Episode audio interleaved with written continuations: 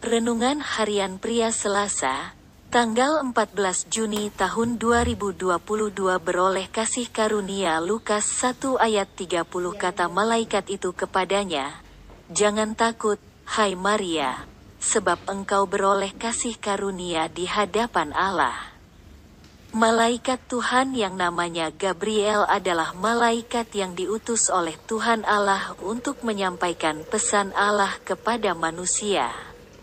Setelah datang kepada Zaharia, kembali malaikat Gabriel diutus oleh Allah datang kepada Maria. Maria adalah seorang perawan yang sedang bertunangan dengan Yusuf dari keturunan Daud.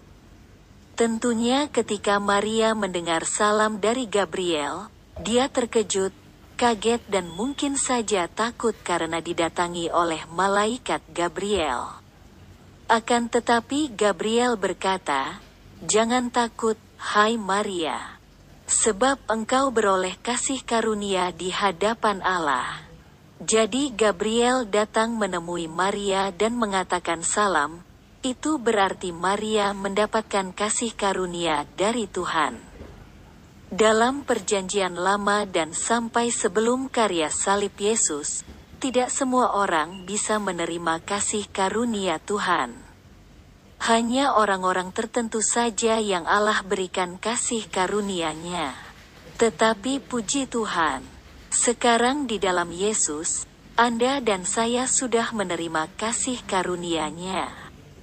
Karena dengan kita menerima Yesus, kita juga menerima sumber kasih karunia-Nya, yaitu Yesus sendiri.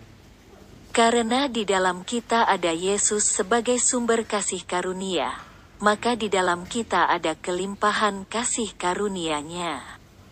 Karena dari kepenuhannya kita semua telah menerima kasih karunia demi kasih karunia. Yohanes 1 ayat 16 Marilah setiap hari kita mengalami kelimpahan kasih karunia-Nya dengan membangun hubungan yang semakin intim dengan Tuhan, maka kita dapat semakin mengalami kelimpahan kasih karunia-Nya. Refleksi diri, apa yang firman Tuhan katakan kepada Anda? Bagaimana kehidupan Anda dengan firman Tuhan itu? Catat komitmen Anda terhadap firman Tuhan itu. Doakan komitmen Anda itu, pengakuan iman, di dalam Yesus, setiap hari saya mengalami kasih karunia-Nya nyata dan terjadi dalam kehidupan saya.